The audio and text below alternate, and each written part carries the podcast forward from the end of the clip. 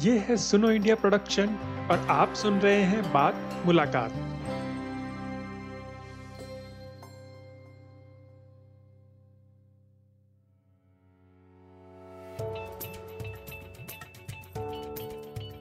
बिहार में क्यों उठ रही है शराबबंदी कानून की समीक्षा की मांग? बिहार में छह महीने से भी कम समय में जहरीली शराब कांड की एक और बड़ी घटना हुई। मीडिया रिपोर्ट्स के मुताबिक पूर्वी चंपारण ज़िले के पाँच थाना क्षेत्रों में जहरीली शराब से अप्रैल महीने के तीसरी सप्ताह में कम से कम 30 लोगों की मौत हुई। इसके पहले दिसंबर 2022 में सारण ज़िले और इसके पड़ोस में हुए जहरीली शराब कांड में कम से कम 40 लोगों की मौत हुई थी। पूर्वी चंपारण की घटना के बाद बिहार में जहरीली शराब पीकर होने वाली मौतों पर मुआवजा देने से इनकार करते आए सीएम नीतीश कुमार के रुख में तब्दीली आई है। जहाँ सारण में हुई मौतों पर सरकार ने मुआवजा देने से मना कर दिया था, वहीं 17 अप्रैल को नीतीश कुमार ने जहरीली शराब पीने से मरने वालों के परिवार को चार लाख रुपए की आर्थिक मदद किए जाने की घोषणा की। यह मदद 2016 के बाद से जहरीली शराब से हुई सभी मौतों पर दी जाएगी। बिहार में रह रह कर होने वाली ऐसी घटनाएँ बताती हैं कि बिहार में शराबबंदी का एक समय चक्र पूरा हो चुका है। शराबबंदी के करीब सात साल बाद भी लगातार जहरीली शराब से लोगों की रह रह कर मौत हो रही है। कई बार ऐसी घटनाओं में दर्जनों लोग मारे गए हैं। ऐसी दुखद और चिंताजनक घटनाओं के बाद कुछ बहुत अहम सवाल कई तरह की मांगे उठती हैं।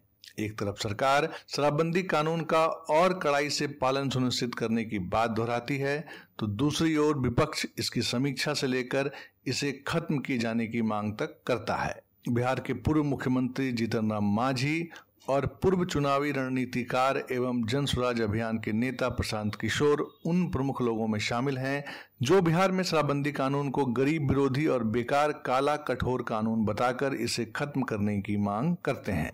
वहीं राज्य की मुख्य विपक्षी पार्टी भाजपा अब इसकी समीक्षा की बात करती है। नमस्कार, मैं हूँ मनीष शांडिल्य। बात मुलाकात के इस एपिसोड में शराबबंदी के कई परिदृश्य से आपको रूबरू कराना चाहता हूँ।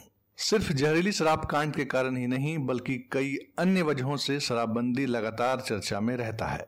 सात साल से लागू शराबबंदी ऐसा विवादित मुद्दा बन गया है जो अगले चुनाव में बड़ा मुद्दा बन सकता है। इस पॉडकास्ट में हम बिहार में शराबबंदी की वर्तमान स्थिति और इससे जुड़े अन्य पहलुओं को समझने और जानने की कोशिश करेंगे। आज की स्थिति को समझने से पहले थोड़ा पीछे लौटते हैं। 2005 में पहली बार सत्ता में आने के कुछ समय बाद नीतीश सरकार ने पंचायत तक सरकारी स्तर पर शराब उपलब्ध कराने का फैसला लिया और इसकी आलोचना हुई।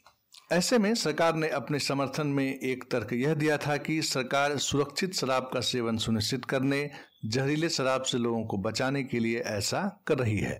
लेकिन समय के साथ इस फैसले के दुष्परिणाम सामने आने लगे, इसका विरोध होने लगा तो फिर नीतीश कुमार ने ही सात साल पहले बिहार में पूर्ण शराबबंदी लागू कर दी।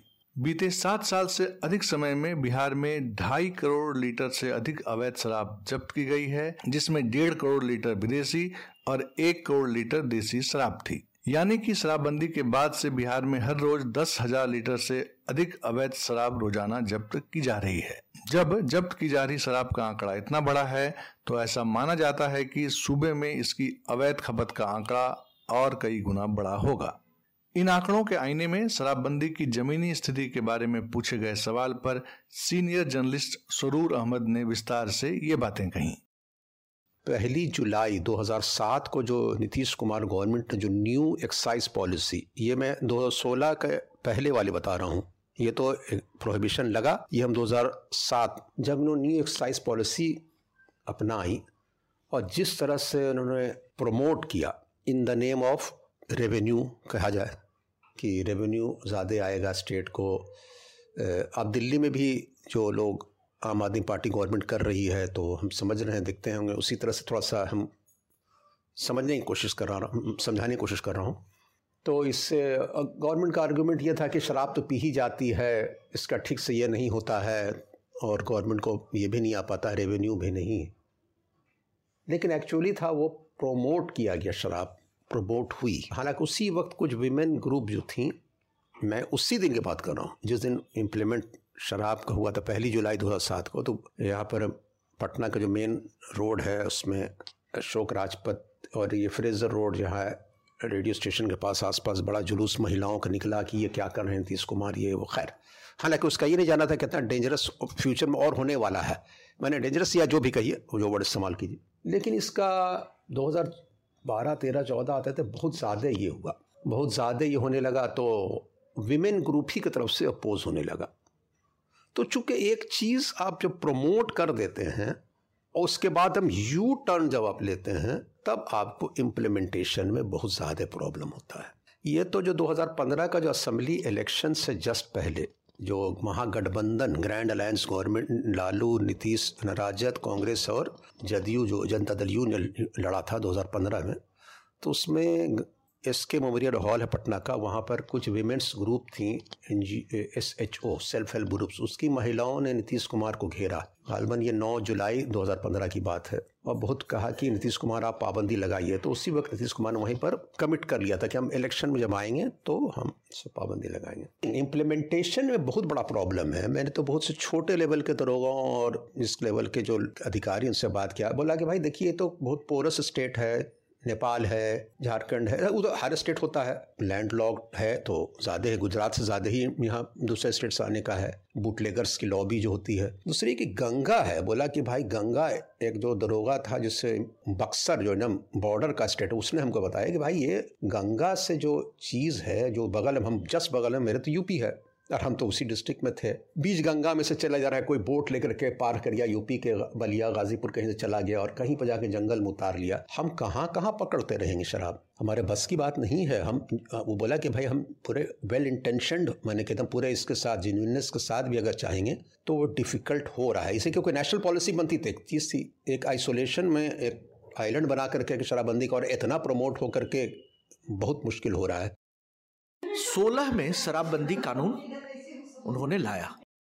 और हम लोगों ने असेंबली में उसको सपोर्ट किया। लेकिन ये था कि इलीगल लीकर सेल के ऊपर बैन था, जो अवैध शराब का कारोबार था, जहरीली शराब या देसी जो कहते हैं जो स्पुरियस लीकर उस पर बैन किस हुआ था, जिसका हमने असेंबली में सपोर्ट किया था। लेकिन एक हफ़्ते के बाद उन्होंने एक ब्लैंकेट बैन अनाउंस कर दिया। अब इसके पीछे कोई लॉजिक नहीं नज़र आती। बिहार में 2016 में जब शराबबंदी लागू हुई थी, तब भारतीय जनता पार्टी विपक्ष में थी। लेकिन तब न सिर्फ़ भाजपा, बल्कि तमाम विपक्षी पार्टियों ने इस कानून का समर्थन किया था। शराबबंदी लागू होने के बाद भाजपा नीतीश सरकार की अगुवाई में ही फिर से सत्ता में आई और अब दोबारा विपक्ष में है। लेकिन इस कानून को लेकर अब इसके सुर बदले हुए हैं। वह शराबबंदी कानून की समीक्षा की मांग कर रही है। भाजपा प्रवक्ता निखिल आनंद कहते हैं, शराबबंदी का निर्णय एनडीए सरकार का भी निर्णय नहीं है। That is the decision of grand alliance we supported on moral ground but अब नीतीश जी इसको मोरलिटी को जिस लेवल पे ले जाके पॉलिटिकल मैसेजिंग करना चाह रहे हैं, वो दुर्भाग्यपूर्ण है। Economy is badly hit and you are playing moral policing role of moral police Bihar एक ऐसा स्टेट है जहाँ कोई इसका अपना रेवेन्यू जनरेशन कैपेसिटी ज़ीरो है। कोई प्रोडक्शन नहीं होता है। यहाँ डेली वेजेस जो मजदूर हैं या स्टेट के बाहर जाकर जो काम करते हैं, वो और वहाँ से घर को पैसे भेजते हैं अब ब्लैंकेट बैन होने के बाद देखिए कि पूरा ट्रेड हॉस्पिटलिटी टूरिज़्म कॉमर्स पूरा जो एक सेक्टर है सर्विस सेक्टर वो पूरा that is badly hit by this decision और गवर्नमेंट भी अगर असेसमेंट करेगी या हम लोगों ने कोशिश किया है कि सामाजिक क्षेत्र के लोगों से एक आंकलन करें कि जो 500 करोड़ का जो रेवेन्यू कलेक्शन था स्टेट एक्सचेकर एक्साइज से, वो 6000 करोड़ हुआ। लेकिन जो बैन हुआ तो उसका घाटा कितने का हुआ? तो पच्चीस हज़ार के करोड़ के करीब घाटा है। शराबबंदी को लेकर के राजनीति में जो एक मोरलिटी का इम्पोजिशन किया जा रहा है इस कानून के माध्यम से, खास करके बिहार की राजनीति में। वो बड़ा अपने आप में हास्यास्पद भी है, दुर्भाग्यपूर्ण है और इस पर बौद्धिक चिंतन की एक बहुत ज़रूरत है। लेकिन नीतीश कुमार की पार्टी जदयू इन तमाम आरोपों और तर्कों को सिरे से खारिज करती है। जदयू का कहना है कि शराबबंदी से हुए बड़े राजस्व हानि के मुकाबले इससे होने वाला सामाजिक फ़ायदा कहीं बड़ा है। साथ ही जदयू जहरीली शराब से होने वाली मौतों को अपवाद मानती है। बिहार सरकार के पूर्व मंत्री और जदयू के मुख्य प्रवक्ता नीरज कुमार कहते हैं बिहार अपवाद राज्य तो है नहीं, गुजरात के अंदर भी शराबबंदी है, देश के विभिन्न राज्यों में इसका प्रयोग किया गया, महाराष्ट्र के वर्धा में इसका प्रयोग किया गया है तो वहाँ भी तो ऐसी घटनाएँ होती हैं। इसका मतलब यह कि समग्रता में उस नीति को ही गलत मान लिया जाए। यह तो वैसी ताकतों के हाथ में खेलना है, जो शराब पिला करके आम लोगों का जीवन दुभर करते हैं। और उदाहरण स्वरूप में मैं बताना चाहता हूँ कि जो लोग शराबबंदी की आलोचना करते हैं उनसे केवल एक प्रश्न पूछिए कि अपनी पत्नी, अपने, अपना बेटा और बेटी से वह लिखवा करके दे दें कि भाई शराबबंदी गलत है। सरकार विचार करेगी। लेकिन जब तमाम राजनीतिक दलों ने सदन के अंदर संकल्प लिया, यह जानते हुए ना कि शराबबंदी सामाजिक जकड़न को तोड़ने का एक बड़ा प्रयास है और ऐसी स्थिति में घटनाएँ हो सकती हैं। इसका मतलब यह नहीं कि वह नीति ही गलत है। तो सात साल के बाद भी ये बड़े पैमाने पर जारी है तो इसकी क्या वजह आपको लगती है? सबसे पहला वजह यह है कि बिहार का जो सीमावर्ती इलाका है, जिसे भारतीय जनता पार्टी उत्तर प्रदेश में हुकूमत में है, अब उनकी समझ है कि नहीं, राष्ट्रवाद के लिए शराब पीना बहुत ज़रूरी है। अगर अगर आपको धार्मिक होना है तो पीना पड़ेगा आपको। इसके अलावा झारखंड के अंदर में जो सरकार है, वह गंभीर नहीं है। बंगाल में ममता बनर्जी जी गंभीर नहीं है। नेपाल से सटा हुआ बॉर्डर हमारा है, उड़ीसा से हमारा सटा हुआ बॉर्डर है, छत्तीसगढ़ से मेरा सटा हुआ बॉर्डर है। जहाँ शराबबंदी लागू नहीं है तो शराब लाने में लोगों को सुविधा, लेकिन उसके बावजूद सरकार क्या करती है? पंजाब में, हरियाणा में, झारखंड में शराब माफिया को हम लोगों ने गिरफ़्तार किया है। उन पर कार्रवाई की है। हम लोग एक्साइज डिपार्टमेंट में अपना पुलिस बल की बहाली की प्रक्रिया, चूँकि एक दिन में तो होता नहीं है, पुलिस बल के बहाली की प्रक्रिया, साथ ही साथ हमने यह भी किया कि विभिन्न कोर्ट का गठन किया है कि जिससे कि शराबबंदी को सफल बनाया जा सके। लेकिन महत्वपूर्ण विषय है कि सामाजिक अभियान चलाने की ज़रूरत है। जो अभियान के रूप में हमारा सलाह है कि जहाँ भी शराब का खेप पकड़ा जाए वहाँ के लोगों का हेल्थ चेकअप सार्वजनिक रूप से करवाया जाए। हेल्थ चेकअप करने के बाद उसको सार्वजनिक रूप से प्रशासन के पदाधिकारी, पंचायती राज के प्रतिनिधि, आम सभा करके उसको विज्ञप्ति को प्रसारित करें, जिससे उसके आने वाली पीढ़ी को यह जानकारी हो सके कि शराब पीने से यह सब नुकसान होता है। और यह बार बार कहना कि राजस्व का घाटा हो रहा है अच्छा जो खरीद रहा है उसमें टैक्स नहीं लग रहा है क्या?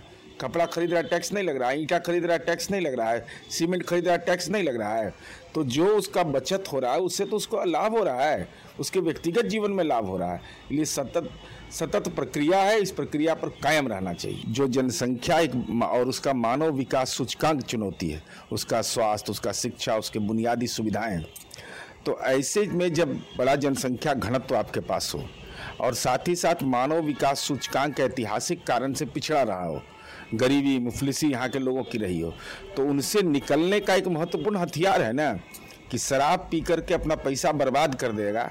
उससे अच्छा है कि शराबबंदी लागू हो जाए, जिससे वो घर बना ले, अपने बच्चों को पढ़ा ले, अपना अपना जीवन के सुख सुविधा वह प्राप्त करे।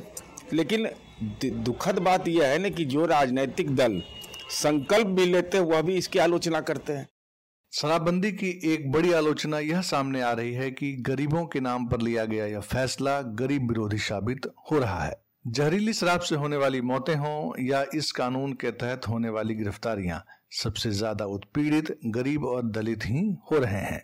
हाल में प्रकाशित एक रिपोर्ट के मुताबिक करीब अड़तालीस हज़ार की वर्तमान क्षमता के विरुद्ध बिहार के जेलों में बासठ हज़ार से अधिक कैदी हैं।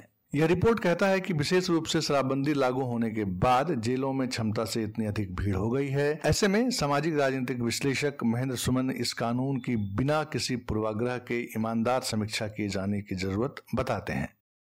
और यहाँ पर शराबबंदी जो है एक बहुत ही, एक सख्त कानून के साथ आप शुरू कर रहे हैं कि जो शराब जो पिएगा, शराब जिसके पास जाएगा, उसको सीधे आप जेल में डालते हैं।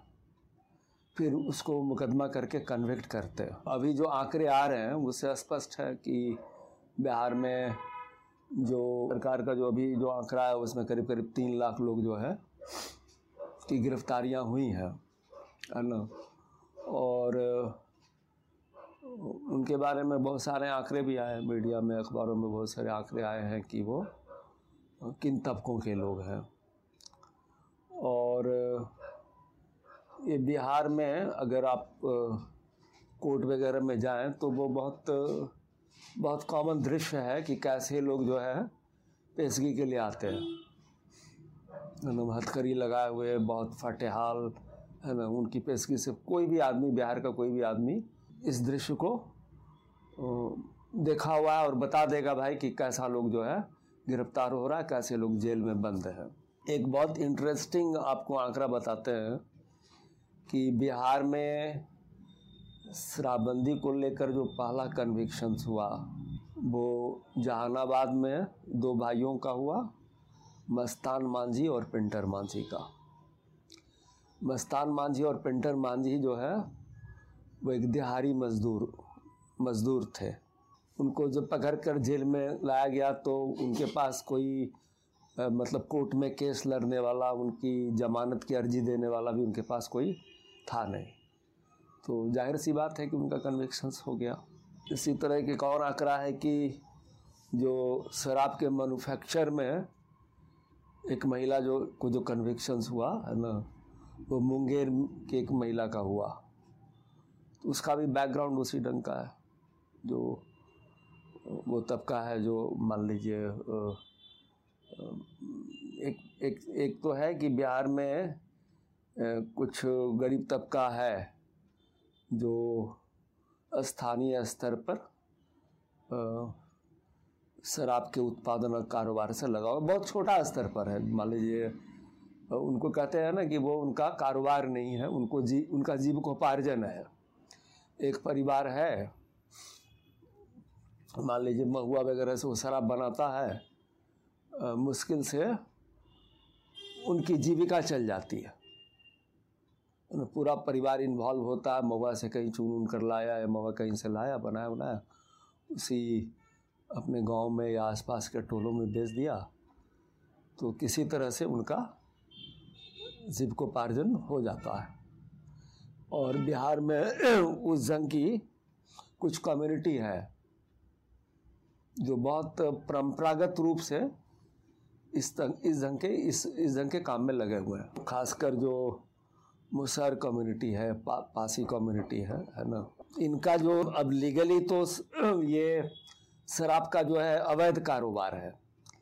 लेकिन इस अवैध कारोबार को जो है जो शराब माफिया से आप तुलना नहीं कर सकते। जो ट्रक का ट्रक जो है हरियाणा से या झारखंड से शराबें मंगाते हैं और बिहार में उसको की खपत करते हैं, उनसे उनकी तुलना नहीं कर सकते आप। गरीब के पास जो है मतलब ऐसा है नहीं कि इस कानून के व्रंट को वो का मुकाबला कर सके। आराम से गरीब जो है वो पुलिस उनको पकड़ लेगी उनको कोई ज़मानत नहीं मिलेगी, है ना, उनको कोई वकील नहीं मिलेगा, वो शराबबंदी के सबसे आसान टारगेट हो जाते हैं। जो गरीब आदमी है, उसके पास बहुत सीमित विकल्प है। या तो वो प्रवास करे घर द्वार छोड़कर अपना गृह राज्य छोड़कर जो है प्रवास करे, दिल्ली जाए, सूरत जाए, चेन्नई जाए वहाँ भी जीवन जो है बहुत आसान नहीं है। वहाँ भी कठिन ही जीवन है। या फिर बिहार में जो है वो भूख और बेरोज़गारी का सामना करे, या फिर कुछ इस ढंग का अवैध कारोबार में शामिल हो। इसके पास और कोई विकल्प नहीं है। शराबन, जो शराब के मतलब तारी या दारू, देसी दारू के व्यवसाय में जो लोग लगे हुए थे, उसके लिए आपने जो वैकल्पिक जो रोज़गार दिया है, वही दिया शराब का अवैध कारोबार। दूसरी बात, एक चीज़ और ज़ोर दें, है ना? इस कानून का जो जो बेसिक फ्लॉज है है ना? वो ये है कि आप शराब सेवन को आप अपराध घोषित करते हैं, जो कि अपराध नहीं है। खान पान की एक बुरी आदत, बुरी लत जो है, जिसमें शराब भी एक बुरी लत है है ना? बिल्कुल अलग चीज़ है और चोरी, डकैती, हत्या, है ना? इस जंग का जो बोनाफाइड जो आपराधिक कृत्य है, बिल्कुल अलग चीज़ है। लेकिन ये कानून जो है, दोनों को अपराध बनाते हैं। अब जो शराब पी रहा है या शराब का मान लीजिए कोई उसका कोई एक बोतल पकड़ा जाता है तो उसको आप अपराधी अपराधी के रूप में ट्रीट करते हैं। तो एक तरह से आप समाज का अपराधीकरण कर रहे हैं आप। इस अपराधीकरण में में भी जो है सबसे जो गरीब तबका का लोग है, वही वही अपराधी ठहराया जा रहा है। यह भी माना जाता है कि बिहार शराबबंदी के लिए व्यवहारिक और बेहतर तरीकों पर ध्यान केंद्रित नहीं रख सका है। इस बुराई के खिलाफ सदियों से हमारे समाज सुधारकों ने अभियान चलाया है। इससे बचाव का एक मुख्य तरीका लोगों को समझदार और जागरूक बनाना भी है। बिहार सरकार ने शराबबंदी लागू करने के पहले जागरूकता बढ़ाने के लिए कई तरह की कोशिशें की थीं।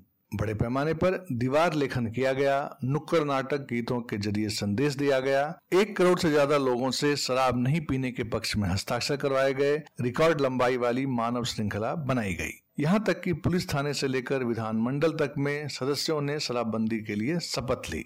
जानकारों के मुताबिक, कानून की समीक्षा के साथ साथ बिहार में फिर से ऐसे ही सघन अभियान चलाने की भी ज़रूरत है। तो ये था आज का एपिसोड आपको ये एपिसोड कैसा लगा? हमें ज़रूर बताएँ। और अगर आपको ये पसंद आया तो इसे ज़रूर शेयर करें। आप ऐसे ही विषयों पे होने वाली और बहुत सारी मुलाकातें और उनमें होने वाली बातें हमारी वेबसाइट सुनो इंडिया डॉट आई एन या फिर अपनी पसंद की किसी भी पॉडकास्ट ऐप जैसे कि I Google podcast Spotify Jio Saavn या फिर गाना पे सुन सकते हैं। और अगर आपको हमारा काम अच्छा लगा तो आप हमारी वेबसाइट पे जाके हमें सपोर्ट भी कर सकते हैं। अगली बार फिर मिलेंगे। तब तक के लिए अलविदा।